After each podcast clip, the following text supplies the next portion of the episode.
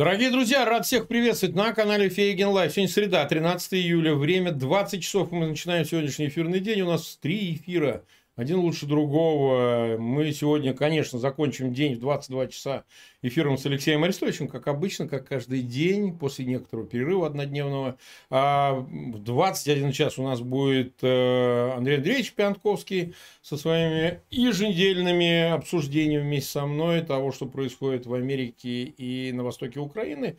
А вот начинаем мы эфир э, с профессором Колумбийского университета, анонсированный эфир – с Марком Липовецким. Марк Канавович, рада вас видеть. Спасибо, спасибо за приглашение и, и добрый день. Или да. в Москве это добрый вечер. А, а у нас пусть у мира нас смотрят, знали бы вы только где, во всех часовых поясах. Есть даже люди из Новой Зеландии, там, ну, вообще страшно сказать, где нас слушают.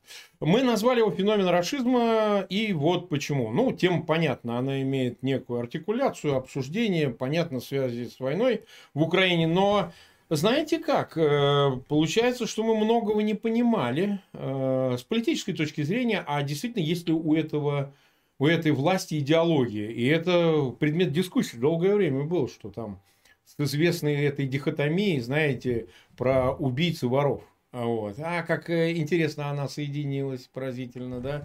Оказывается, оборачиваемость здесь легкая. А плюс к тому есть э, понимание того, что все не случайно, особенно и в культурном смысле, поскольку мы видим, как кажущийся, ушедший в небытие вот эта апология несвободы для культурной среды очень широкой, вдруг оказалась такой притягательной, такой вот э, и эстетика своя, и этика это. Э, так что это мы хотели обсудить э, именно с вами, потому что для политических уровней у нас, конечно, есть с кем из экспертов поговорить, а вот истоки такого рода, они вызывают и недоумение, и вопросы, как так все, вот хоть и 30 лет, достаточно продолжительный срок, все поменялось.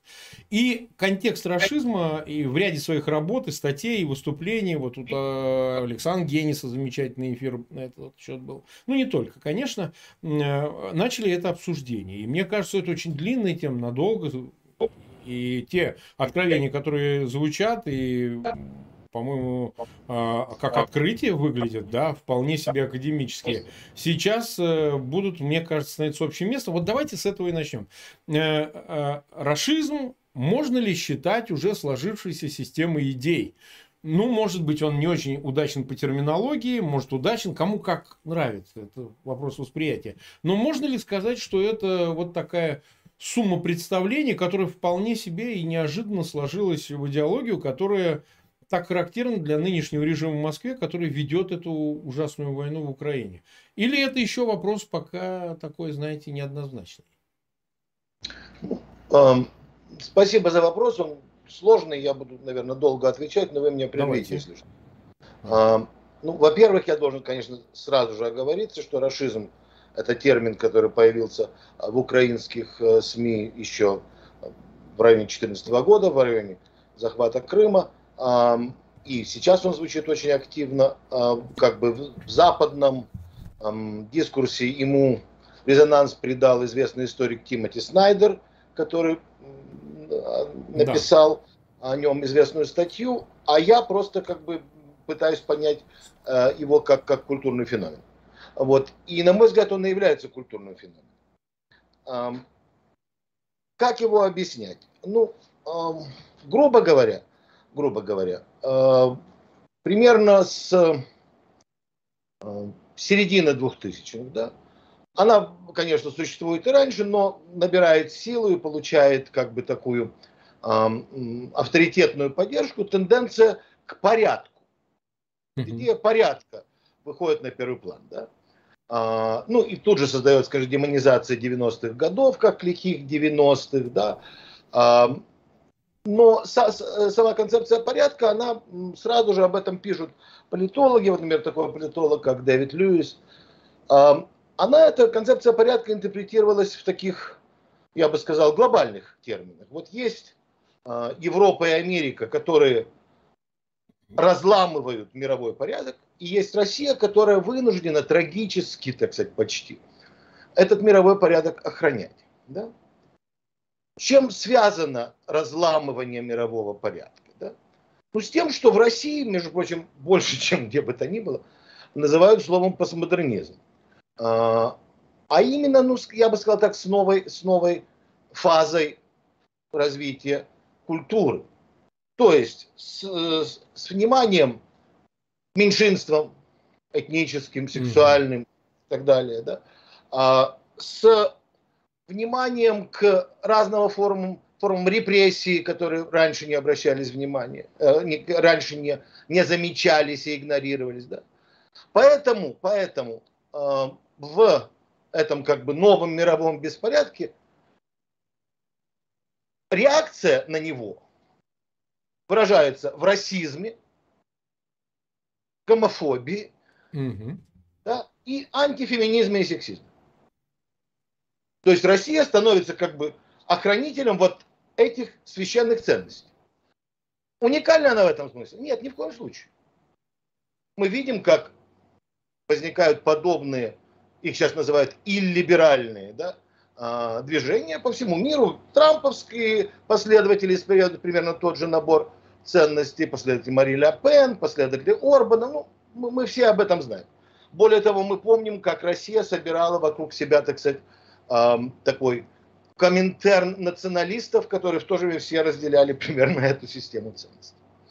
Да, а в России мы это называли неотрадиционализмом, как бы таким вот, э, были, были разные переходные, переходные фазы, э, вот, переходные позиции по отношению к этой идеологии, которая звучала, в общем, достаточно э, широко из самых разнообразных, из самых разнообразных источников.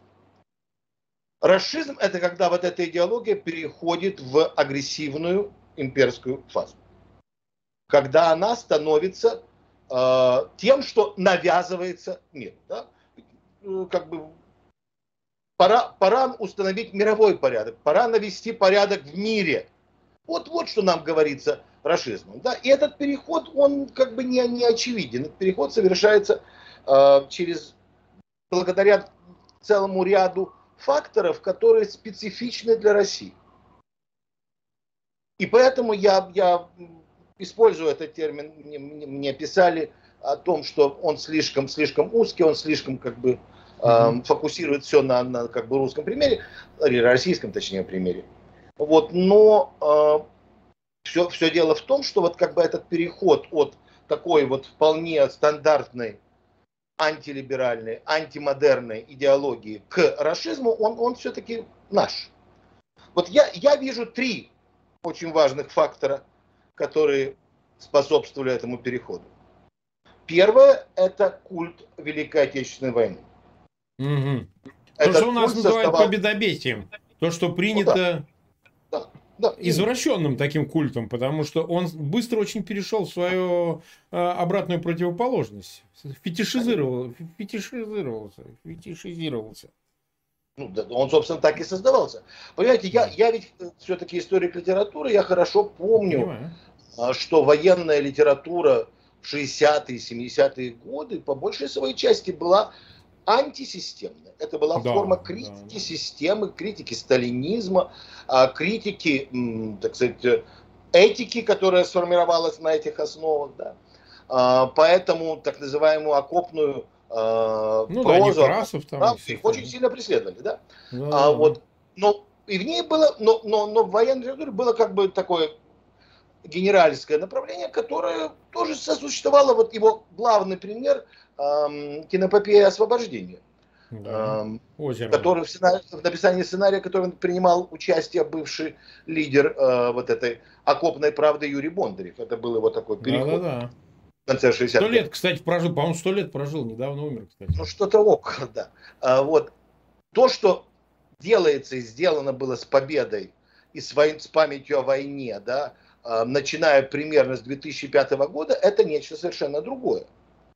Это, это действительно религиозный культ, вот, который абсолютизирует э, страдания советского народа, э, который, в общем-то, граничит с культом мертвых. Вот э, угу. то, что начиналось, как мы знаем, как вполне себе демократическое движение «Бессмертный полк» было, было апроприировано да, государством да, да. и превратилось вот в эти вот марши э, марши, так сказать, э, которые говорят о том, как мы пострадали. И понимаете, э, вот этот культ страдания, укорененный в э, войне, он, как ни странно, очень опасен. Мы видим, как это сейчас, как, как, когда мы все кричим, посмотрите, что происходит в Украине, посмотрите, как разрушены города, как, как гибнут люди, как, какие трагедии происходят.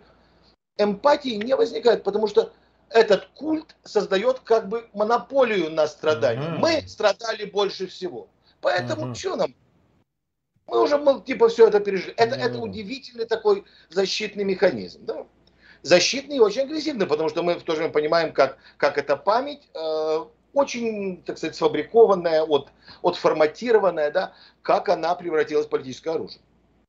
Мы же с вами хорошо помним, как накануне каждой годовщины Победы, вот примерно начиная с 2005 года, это все где-то там в марте начиналось, а может и раньше, начиналось обострение отношений со всеми бывшими советскими республиками, бывшими странами э, так называемого социалистического блока, что вот, мол, недостаточно почтительно относятся к памяти э, победы, памяти, так сказать, освобождения, которое, конечно, во многих из странах воспринимается как колонизация.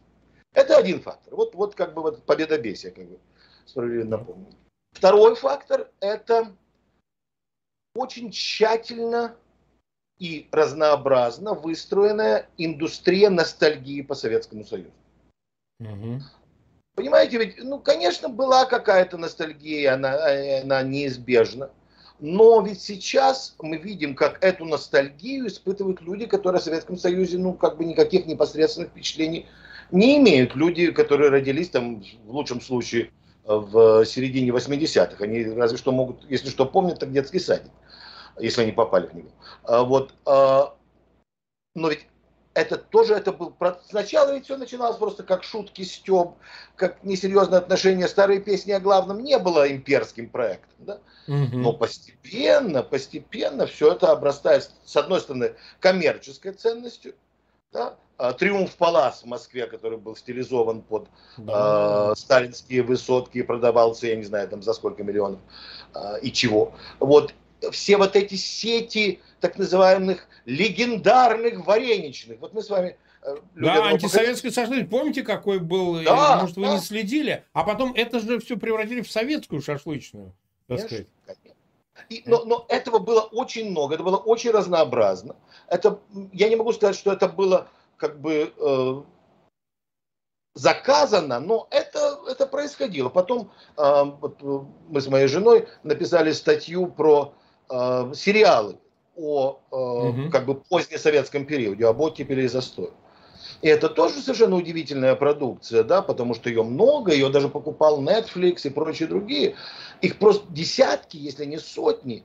А, и они создавали впечатление такое, что в принципе, в принципе, они не скрывают как бы недостатков э, так сказать, развитого социализма. Но они говорят, что если вот э, разрешить частное предпринимательство – а вот, и убрать компартию, так, в общем, прекрасно люди жили-то. А мы, собственно говоря, вам, вам это и предложим. Мы даже написали, что, в общем-то, вот весь этот образ, э, причем э, позднего Советского Союза, он создавал особого рода утопию. Эта утопия была не в плане того, что там происходило, там, помните, Форца или даже Оттепель Тодоровского. Да, да, да. Очень э, не, незаурядный фильм, но он тоже в этой тенденции. А, там было эстетически так сказать, шок. Это, как это прекрасно. Как приятно на все это смотреть. Какие чудесные песни, какие красивые лица. Это, это все работало, создавая как бы именно утопическое ощущение Советского Союза, как, как утраченного рая. Да? Вот. И все это, конечно, подпитывало то, что называется словом ресентимент. Да? Вот ресентимент правый, да, да.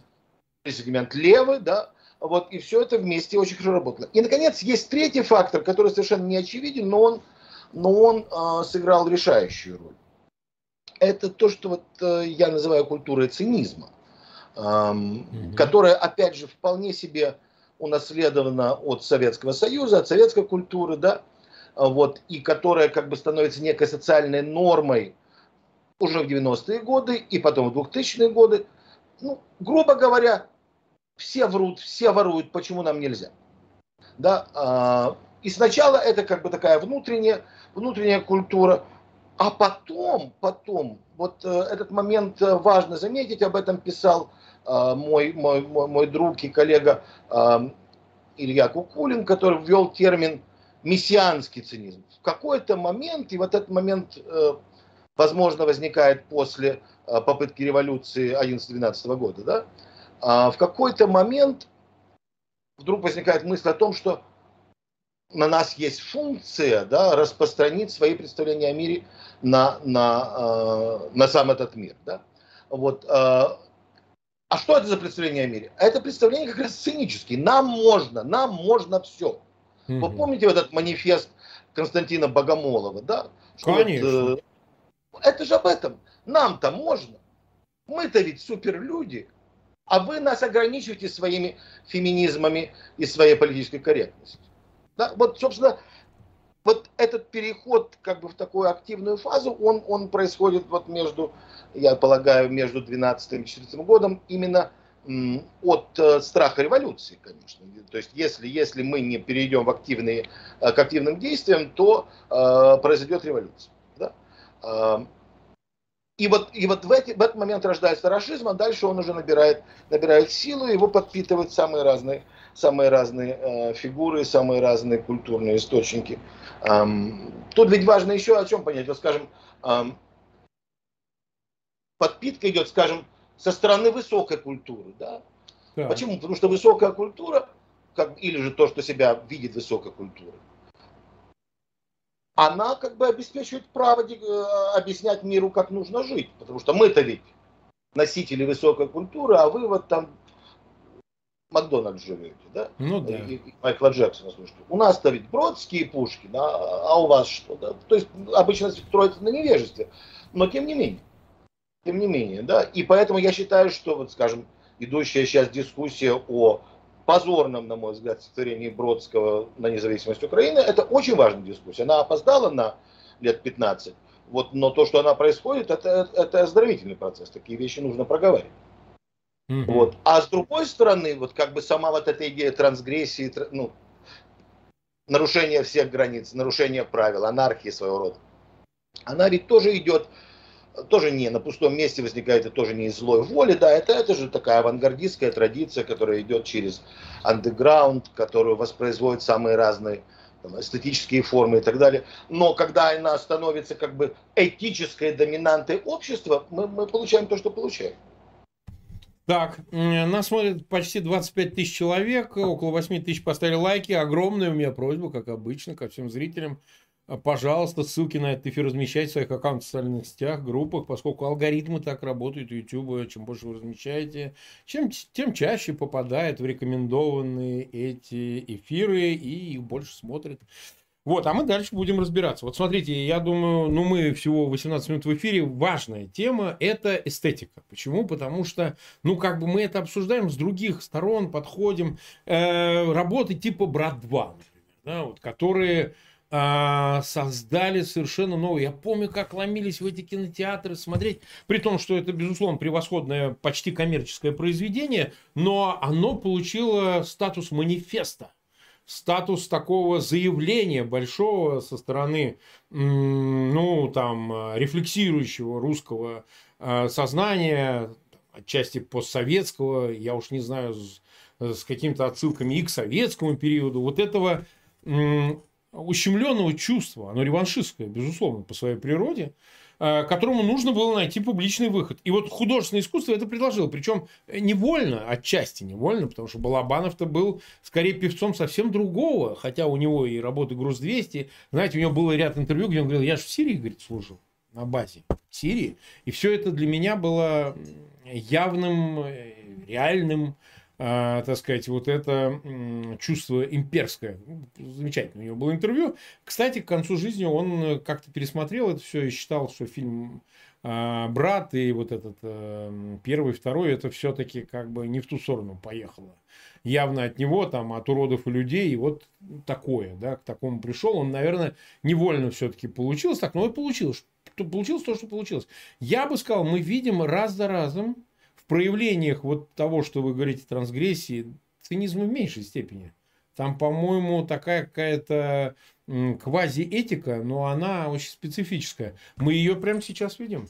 Мы сейчас э, берем реванш за вот то, что, значит, э, а, то, что происходило с 91 -го года, с катастрофой, со всем остальным, потери ориентации, вообще говоря, и всего остального в мире, который так сильно изменился. Вот сейчас мы компенсаторно заместим вот все, что выпало на нашу долю, то, что у нас отнято, то, что мы недополучили.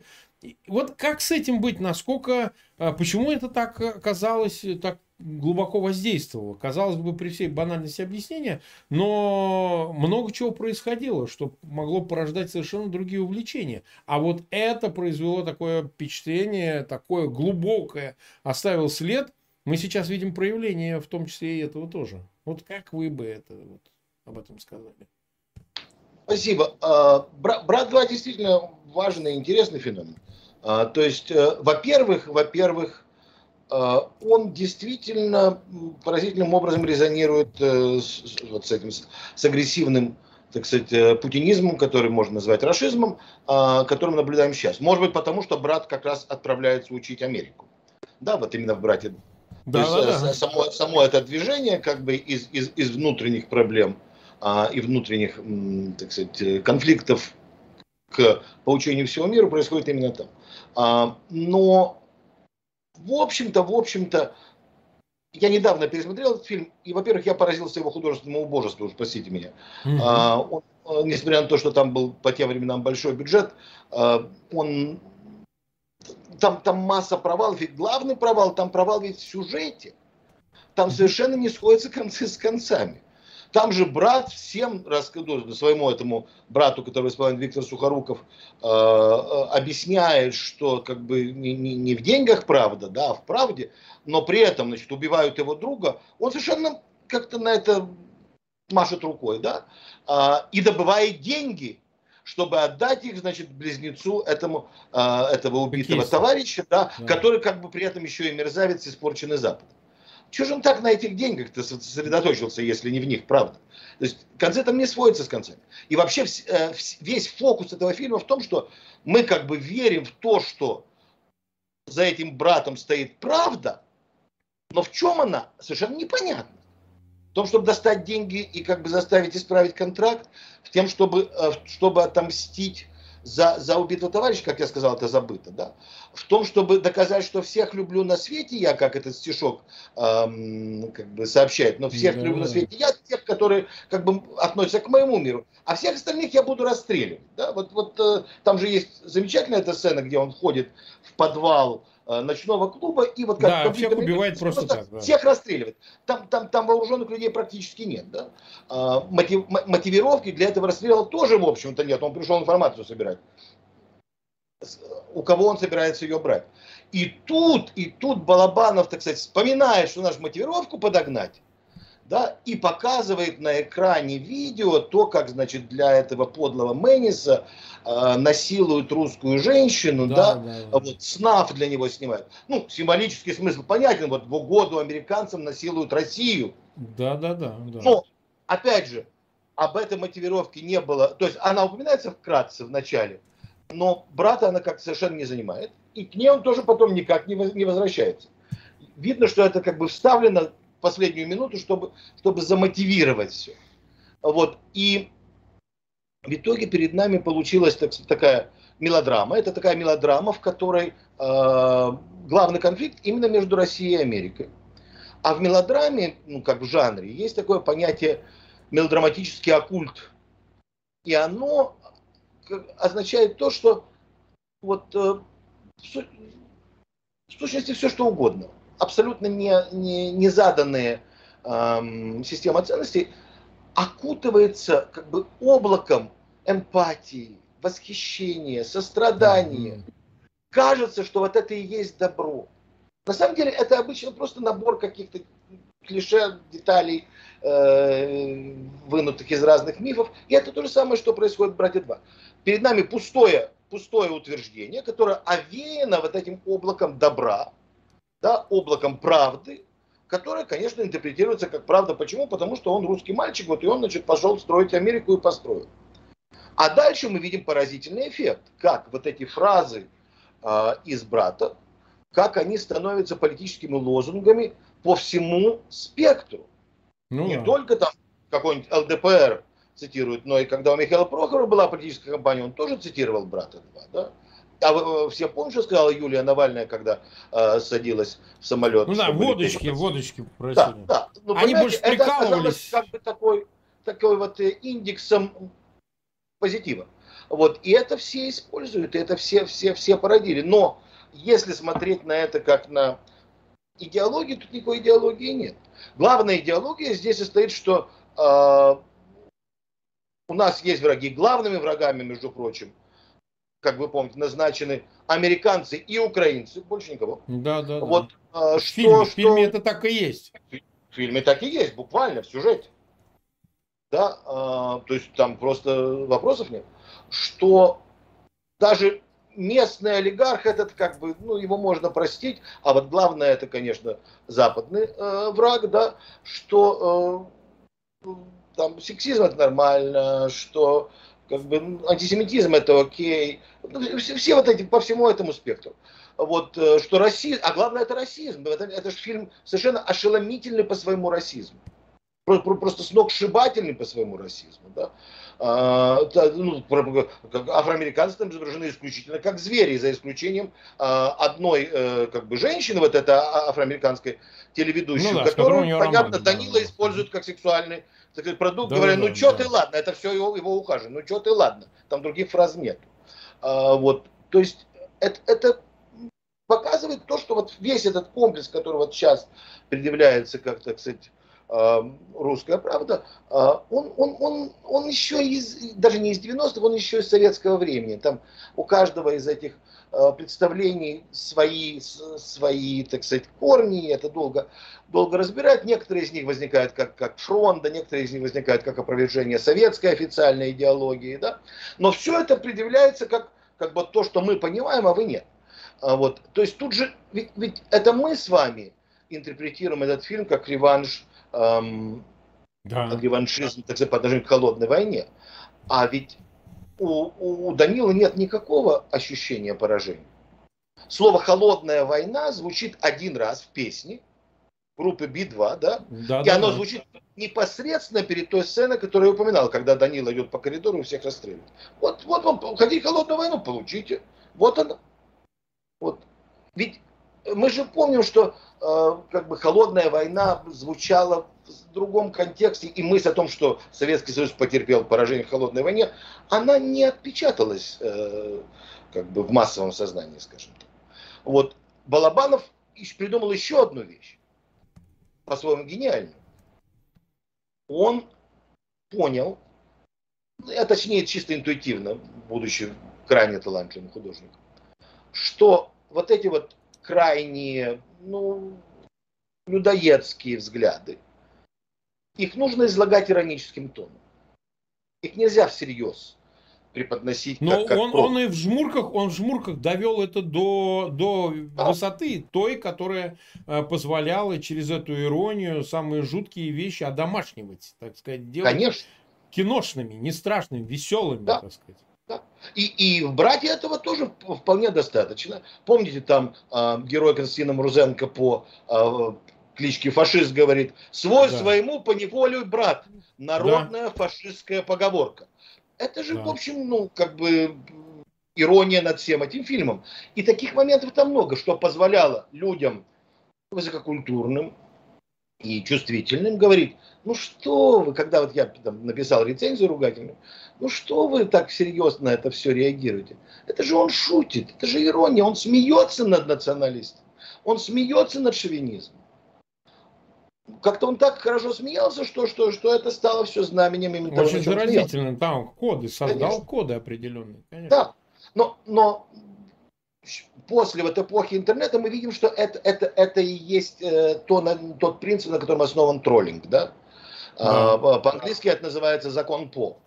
Uh, pose law. Да? О, о том, э, как бы, что, что всякое крайнее высказывание – может быть неотличимо от пародии на него. И всегда можно сказать, ну что вы, это же пародия. Ну да. И в этом тоже проявляется как бы ну, связь с постмодернизмом, а может быть даже и влияние постмодернизма. Это, это постмодернистская ирония, которая усвоена глубоко антипостмодерной идеологией. Или же, извините за выражение, дискурса.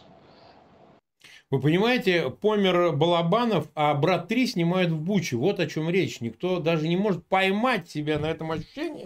Э, мне тут э, Алексей Арестович, советник офиса президента, он как-то в одной из программ тут последних рассказал, не у меня, но он мне как-то про это говорил, что он когда в 2014 году взял российского майора в плен, а он повторил сейчас у Кашевого в квартале эту историю. А он говорит, ну а что ты здесь делаешь, дорогой друг? Ну вот я тебя. Его уже он попоили чаем, собирается менять.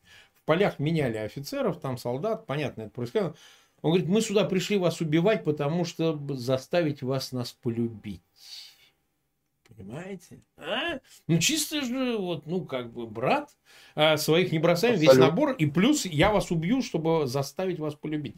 А, тут огромное число из Урала по поводу вас и вашего батюшки передают приветы из университета, Речь, вспоминают лекции и так далее. Ну, это я думаю, что на страницу мы поставим в приложении страницу Марк Наумовича в Фейсбуке. Вы туда можете после эфира зайти и расточать все, э, так сказать, э, свои эпитеты прямо непосредственно, потому что так будет даже более директли, то есть прямолинейно. Так, э, вот, нас смотрит почти 31 тысяч человек. Э, как обычно, те, кто подтягивается, я прошу не забывать, что нужно подписываться на канал, нужно распространять ссылки на этот эфир. Другого способа нет, э, так что не пренебрегайте этим, сделайте такое одолжение. А, вот какой вопрос. А, в одном из интервью, касаясь расизма, вы походе, ну так, просто не заостряли на этом. По-моему, это и у Гениса было, или в статье это прочитал. А, смотрите, вы сказали о том, что, ну, само собой, оккультизм. Это касалось южинского кружка. Оккультизм, а. оккультизм.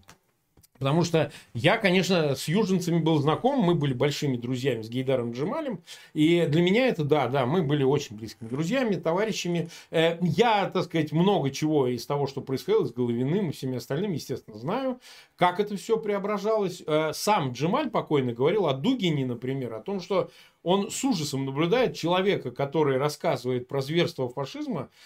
Он же был апо- а, апологетом Генона и всего остального, Эвола и так далее.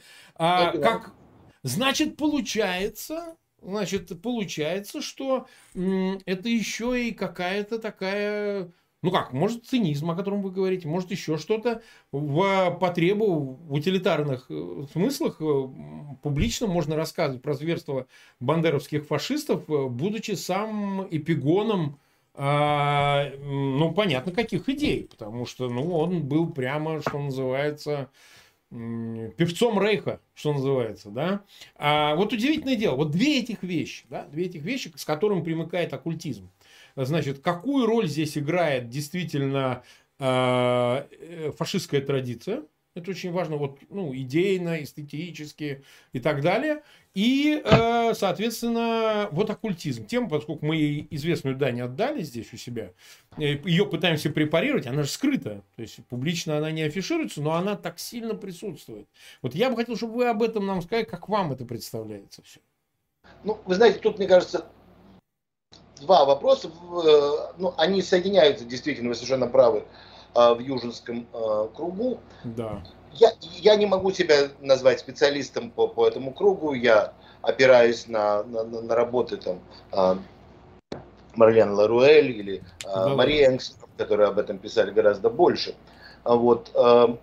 Но Южинский кружок для меня чем, чем важен, ну просто как, как пример, как такой как модель. Понимаете, мы, во всяком случае я, скажем так, я, привык смотреть на андеграунд, культурный андеграунд 60-70-х годов, да, как на эм, источник наиболее инновативных тенденций в, в культуре, да, той поры, и во многом предвосхитивших э, и опередивших время, и то, что вот э, все лучшее, что происходит там в литературе и искусстве 90-х, 2000-х, 2010-х во многом изревают в андеграунде.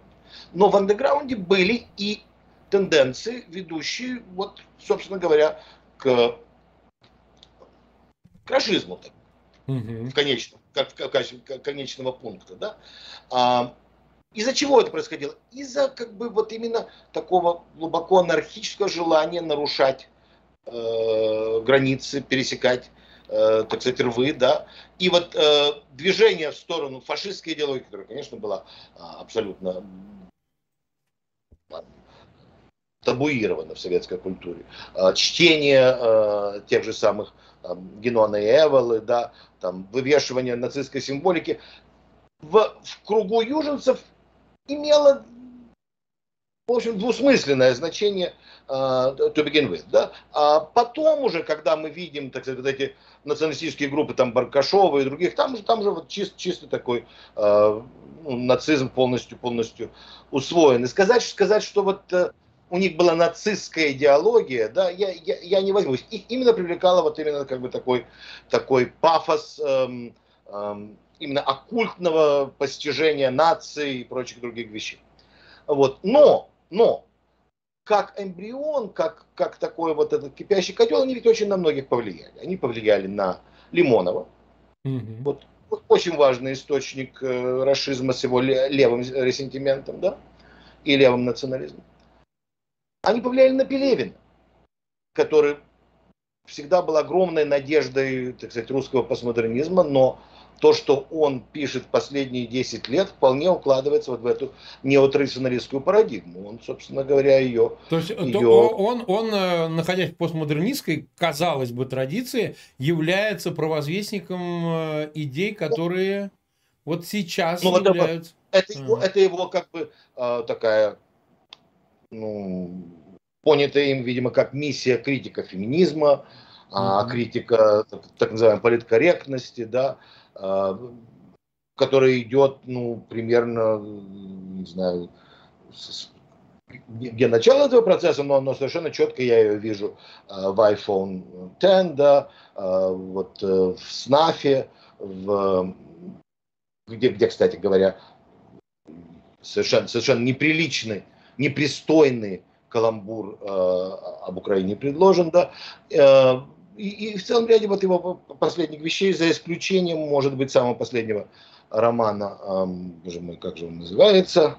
Вампир В, по-моему. Не-не, это старый роман 2005 года. Э, ну, вылетел из головы, неважно. А, но, но идеологически он, он вполне в этой, в, в этой тенденции. То есть вот эта вот как бы трансгрессивность вправо, она идет оттуда. Да? А интерес к культу, он, вы совершенно правы, я э, очень э, благодарен вашу программу, что вы привлекаете к этому внимание. Да. Я не согласен, что, что он скрыт. Понимаете, я приезжаю в Россию, приезжал в Россию как бы дискретно, с большими паузами, и всегда, разумеется, ходил по книжным магазинам. И что меня э, поражало примерно вот, ну, с, опять же, середины 2000-х годов, э, что вот стали появляться вот эти большие книжные супермаркеты, вот эти огромные, да, угу. и они везде, в Москве, в Питере, в Екатеринбурге, везде они, в общем, были разделены на две части. Первая часть – эзотерика на пол магазина, и вторая часть – вся остальная литература. Да-да-да. Это же, это же как-то вот, э, знаете, это... А это... я-то имел в виду, Марк я-то имел в виду а на, на, на, скажем так, э, уровне как часть идеологии расизма, это немножко скрыто. То есть это не демонстрируется. Они практикуют вообще. Тут написал мне человек, Пелевин написал трансгуманизм. А, вот. Да, да, да. А, смотрите, э, они практикуют, они практикуют, и они считают, что эти практики э, и высшей власти, и там производные от нее, ну, владелец Ковальчук, Юрий Ковальчук, канал РНТВ, включите РНТВ, вы просто ужаснетесь. Там просто летают эти инопланетяне на Биру, по ночам они отправляют какие-то культы и так далее. Но это все как бы для плебса. А повыше там все-таки своя какая-то, ну, что ли, закрытая среда избранных особо посвященных. Но это точно присутствует, потому что это часть этой идеологии расизма. Без нее это не работает. Вот о чем речь. Тут любые коннотации уместны, Анна Нербе и все остальное, но, но у них некая самостоятельная линия есть. Вот, например, там э, большие группы культов на Лубянке есть по сей день. Там, э, значит, мертвая вода есть такой. Так, масса всяких таких. Поэтому мы хотим разобраться. Вы понимаете, речь идет о термоядерной войне. Если там это все настолько усугублено, то мы с этим встретимся, понимаете? В том числе не в последнюю очередь из-за этого. А, а, а, Марк, у вас с микрофоном проблемы. Мы вас не слышим. Что-то вылетело. Сейчас лучше? Во, вот сейчас слышно. Наверное, провод отошел. Что выключился, извините. Да. А, у меня есть только предположение на этот счет. Эм, понимаете, эм, вот это распространение оккультизма и вверху, и внизу. И понятно, что эм, как бы вверху это будут тайные, тайные какие-то ордена и тайные ритуалы. Вот, но и ведь внизу, вы же помните эту статью Шуры Буртина на «Медузе», где он приводил э, разговоры со сторонниками войны и, и пораженно констатировал, э, констатировал, что большинство из них ссылаются на Вангу в качестве главного оправдания да. войны. Да, да, Ванга, да. Ванга сказала, что Россия победит. Вот, понимаете, это, это очень важный, важный канал, как бы освобождающий от рационального подхода к вещам. Это связано с трансгрессией, да, это связано с как бы э, с мессианскими вот этими амбициями, да. То есть есть какая-то высшая нерациональная сила, которая нас должна поддерживать или поддерживает, или может быть поддерживает. Вот. И мы на нее уповаем. Почему? Потому что мы не уповаем на рациональные принципы. Вот это как бы отказ от рациональности, а, его ну, соблазнительно интерпретировать как э, э, какие-то такие э, сдвиги в глубокую архаику. На самом деле это не очень глубокая архаика, это, это, это модернизм. Это модернистское увлечение оккультом и э, вот именно такими иррациональными идеями, если угодно, да, э, которая расцветает и в 20-е годы, и в 30-е продолжается. Вот. И она, оно как бы догоняет, да, вот оно догоняет. Вот. И оно, конечно же, является одной из составляющих частей. А, тут сложный вопрос в том, как это соотносится с официальной религией, но, безусловно, соотносится. Да. Вообще, как бы, как ни странно, как ни странно, вот э, в этом распространении оккульта мы видим то, что в расшизме очень сильно вообще антипросветительская тенденция, хотя казалось бы сопротивление постмодерну или вот как в новой фазе эм, общества связано с постмодерном должно предполагать возвращение к ценностям просвещения, но нет, просвещение тоже отвергается. А опять же в, в, в русской, в советской культуре просвещение это не 18 век. Просвещение и как бы возврат к просвещению во многом связан с 60-ми годами 20 века. Вот как бы антисталинская движение, да, антисталинское э, нарративы, антисталинская интеллигенция, она во многом себя видит как просветительскую интеллигенцию. Да, и отсюда многие ее тупики, но, но, но тем не менее это вполне такая недалекая идеология. То есть недалекая не в смысле в том, что она узкая, а в том смысле, что она недалеко ушла по времени. Это интересно. А у нас э, уже 43 минуты мы в эфире, 32 тысячи смотрят. Ну, все остальное вы знаете, даже не буду напоминать. Смотрите, э, тогда очень важно... Смотрите, еще какая важная штука, которую никто до конца не понимает, с чего мы начали. А, значит, идеология, она же обязывает. То есть сейчас мы видим трансформацию от авторитарной, более или менее с классическими элементами модели. Они сначала были корпоративные, потом персоналистские. Сначала это был олигархический авторитаризм. Ну, корпоративный такой, вроде как олигархи завели Путина. Потом он стал трансформироваться в персоналистскую, вполне себе сложившуюся авторитарную диктатуру. Сейчас мы видим, э, в чем, собственно говоря, э, процесс движения. Это тотальность. Да? Тотальность уже закрытие последних лакун для свобод частных, которые, собственно, и характеризуют эту, этот дрейф, это движение к тоталитарной сложившейся уже системе. Там, ну, остается пара последних таких каких-то свобод, уже скукоженная свобода выезда и въезда, интернет, но остальное все уже достаточно крепко контролируется, репрессии как функционально существуют. Без идеологии тоталитарной системы не существует. Но это очевидно, потому что они должны создавать идею, которая большая, большого проекта, а, ради которой вообще приносятся жертвы. Потому что тоталитаризм без э, имманентности жертв, ну, как-то не очень понятно людей, как сподобить вообще на какие-то жертвы, если ради чего. Да, светлое будущее, э, там, а, прекрасное прошлое, что-нибудь такое, а во всем остальном, ну, понятно. Вот смотрите, а, принято считать, что власть сама по себе очень свободна от этих идеологических обязательств. То есть вот тот самый цинизм, о котором вы говорите, он достиг апогея в этом смысле. И они могут рассказывать какие угодно сказки про свою, там, не знаю, как Сталин спят, подложивший сапоги, укрывшись шинелью, про аскетизм, еще что-нибудь. Но на самом деле реальность совсем другая. Вот как она, сама власть, будет трансформироваться под идеологию? Будут ли они там, не знаю, действительно демонстрировать, э, значит, нестяжательство какое-то невероятное, или же там знаете, как у там по другому поводу в Иране там есть культ побивания себя у шиитов, каких-то там, ну, таких крайних групп. И ну, что-нибудь такое. Вот, это возможно? Или же продолжится вот эта циничная, двойственная, такая обманная, на потребу, значит, для публики пропагандистская, значит, э, вера в какую-то большую идею, а внутри себя они продолжат, ну, как, предаваться эгоистическим всяким увлечениям. Я так огрублю, я огрублю. Потому что это точно имеет место, да. Ну, я полагаю, что, конечно, все пойдет по, по второму сценарию, потому что э, тут, тут, вот, собственно, в этот переход от, э, условно говоря, не от рационализма, так сказать, путинского толка к расизму, он ведь э, что обнаружил? Что поскольку расизм это такая агрессивная форма, как я сказал, она как бы возгоняет все вот их э, идеологические, так сказать, постулаты до, до такого известного состояния, до кипения, да, то тут вдруг выясняется, что вся эта как бы нарративная конструкция разваливается, она вся состоит из противоречий. Опять же, вот Буртин об этом хорошо писал, ну, ну это же, ну, ну как бы, как можно одновременно говорить, что мы братья и, и, и бомбить да. до щеп, да? Как, как это? Как можно уповать на, на, на, на культ Великой Отечественной войны э, и как бы проводить так называемую денацификацию и, и, и творить то, что они творят в Буче и в других да. городах? Да? Это, это же как вот, ну, концы с концами не сходятся. Можно сказать, ой, нет, они это скрывают, но, но ведь как бы всем нам понятно, что век интернета информация не, не, невозможно скрыть. Ну, конечно, да, абсолютно. Ее, ее...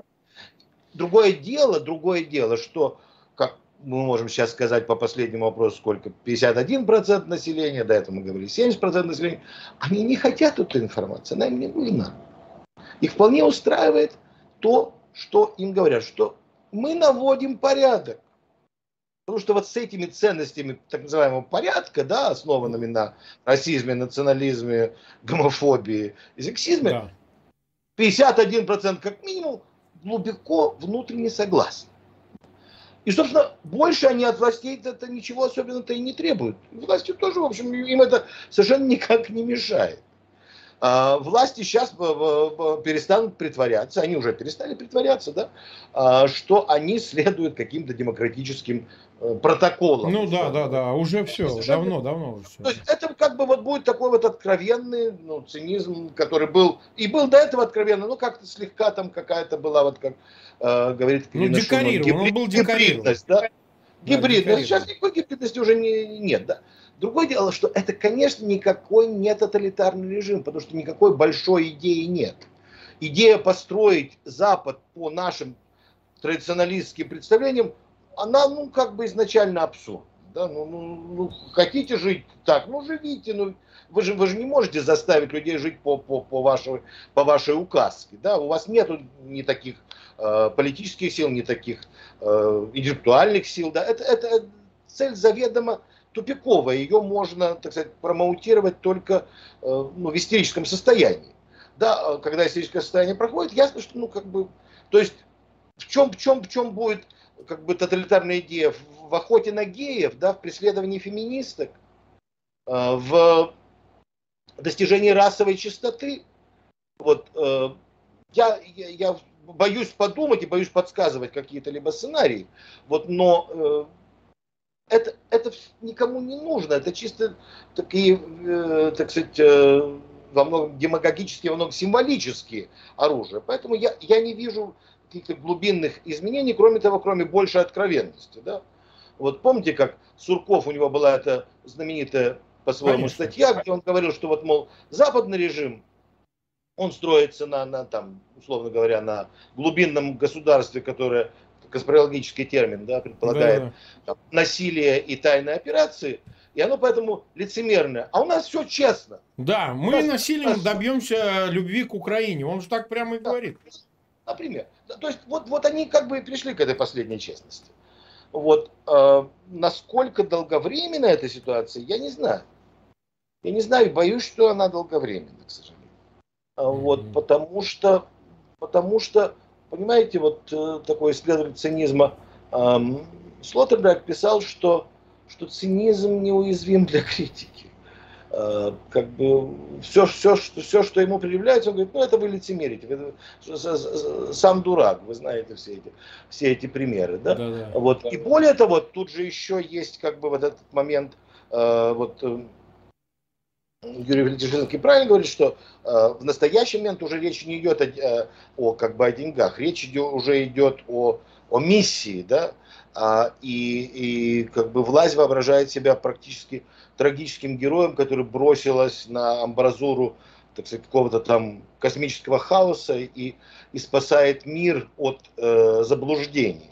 Вот, э, и, и, и, и в этом контексте, вот на фоне вот того, что воспитывалось, так сказать, культом э, войны, чем больше страданий, тем, тем, тем, тем э, вернее это миссия. Поэтому как бы упование на то, что вот, мол, ухудшение экономической ситуации может изменить климат в стране, они мне кажутся достаточно близорукими. Mm-hmm. Наоборот, мы страдаем, потому что, потому что наше дело правое.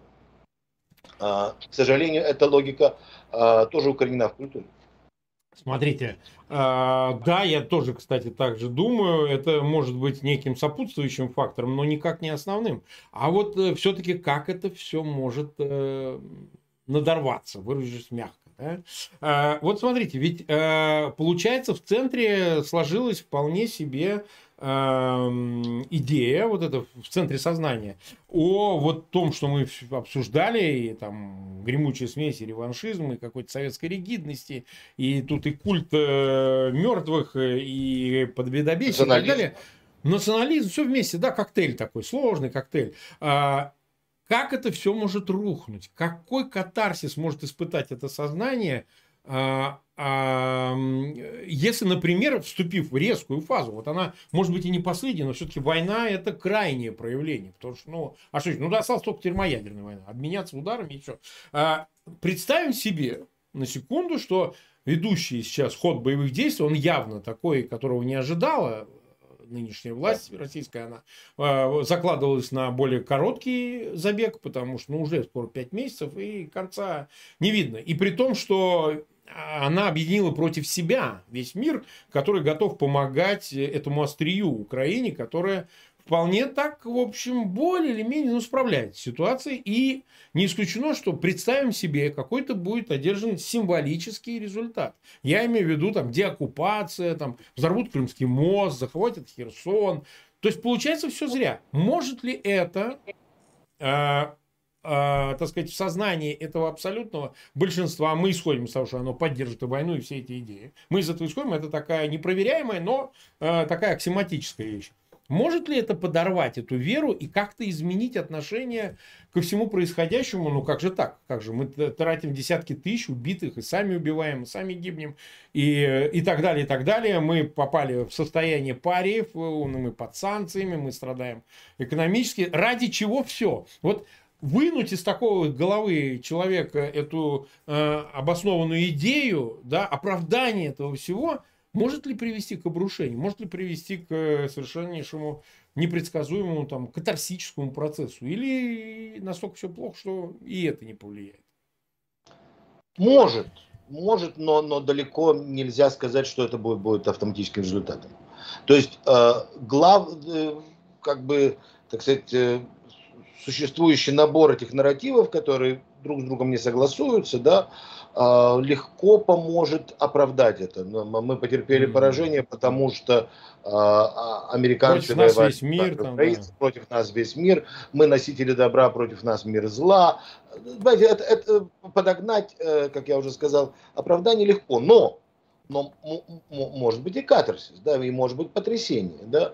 Вот э, Маша Липман считает, что э, война все равно для большинства э, российское население, она происходит где-то там, далеко в телевизоре. Да, да, да. Поэтому она и не вызывает никаких а, реальных эмоций. А вот, например, а, запреты по ковиду касались тебя лично, и поэтому да. протесты и эмоции были достаточно сильными и вполне радикальными. Вот когда, когда ситуация будет иной, когда война начнет, так сказать, касаться... Касаться каждого. Не дай бог, да, а, но так, так, так, тогда возможен, возможен результат. Вот. Но, конечно же, я считаю, что там, например, Нет. мобилизация. Вот он, я э, говорю, что я, я думаю, да. не верю в мобилизацию, потому что он тоже понимает, он не глуп настолько, он изуитский искушен. Он понимает, мобилизация затронет каждого. Ему важно оставлять этот кластер ограничить капсулированным, чтобы, не дай бог, не вываливалось туда, чтобы не касалось всех. Что я подыхать буду где-то на Востоке ради чего? То есть вот, э, вот здесь это и есть объяснение, что 15 через два дня он ничего не объявит. Да, я, я согласен, что мобилизация это и будет то, что переведет войну из телекартинки в, в, в реальность российского общества. И тогда, тогда мы, мы, мы получаем новую, новый сценарий. Потому что э, я бы не переоценивал, как бы, так сказать, покорность э, российского общества. Еще раз, э, история с ковидом и с, с протестами mm-hmm. антиваксеров показывает, что, что как бы, не то чтобы я симпатизировал антиваксерам, но просто, да, просто сама, сама динамика, она говорит о том, что когда, когда речь идет о, о личном пространстве, вот по, по определению э, Липман, то э, широкая публика ведет себя несколько иначе, чем, чем сейчас. Вот. Но, конечно же, я в данном случае, так сказать, не, не скажу ничего нового, об этом говорили многие. Конечно же, судьба, судьба России в руках Украины и в руках украинцев. И как бы и отвага, и мужество, и как бы и, и героизм украинцев, они как раз опровергают э, все вот эти символические конструкции лучше всего. И главное, ту конструкцию, о которой э, любят говорить не только люди из Кремля, но и западные левые, что вот, мол, Украина вообще это просто, так сказать, марионетка в руках в руках, э, так ну сказать, сверхдержав, которые, так сказать, борются за мировое господство, как раз э, Украина показывает, что ни в коем случае не, не, не, не марионетка, ни в коем случае не, э, так сказать, э, не, не манипулируемый, э, так сказать, персонаж, а, а, а Люди, обладающие агентностью, люди, обладающие э, свободой выбора, люди совершенно без, безоглядно и безгранично э, борющиеся за свою свободу. И сам этот пример, конечно же, чрезвычайно заразительный. И...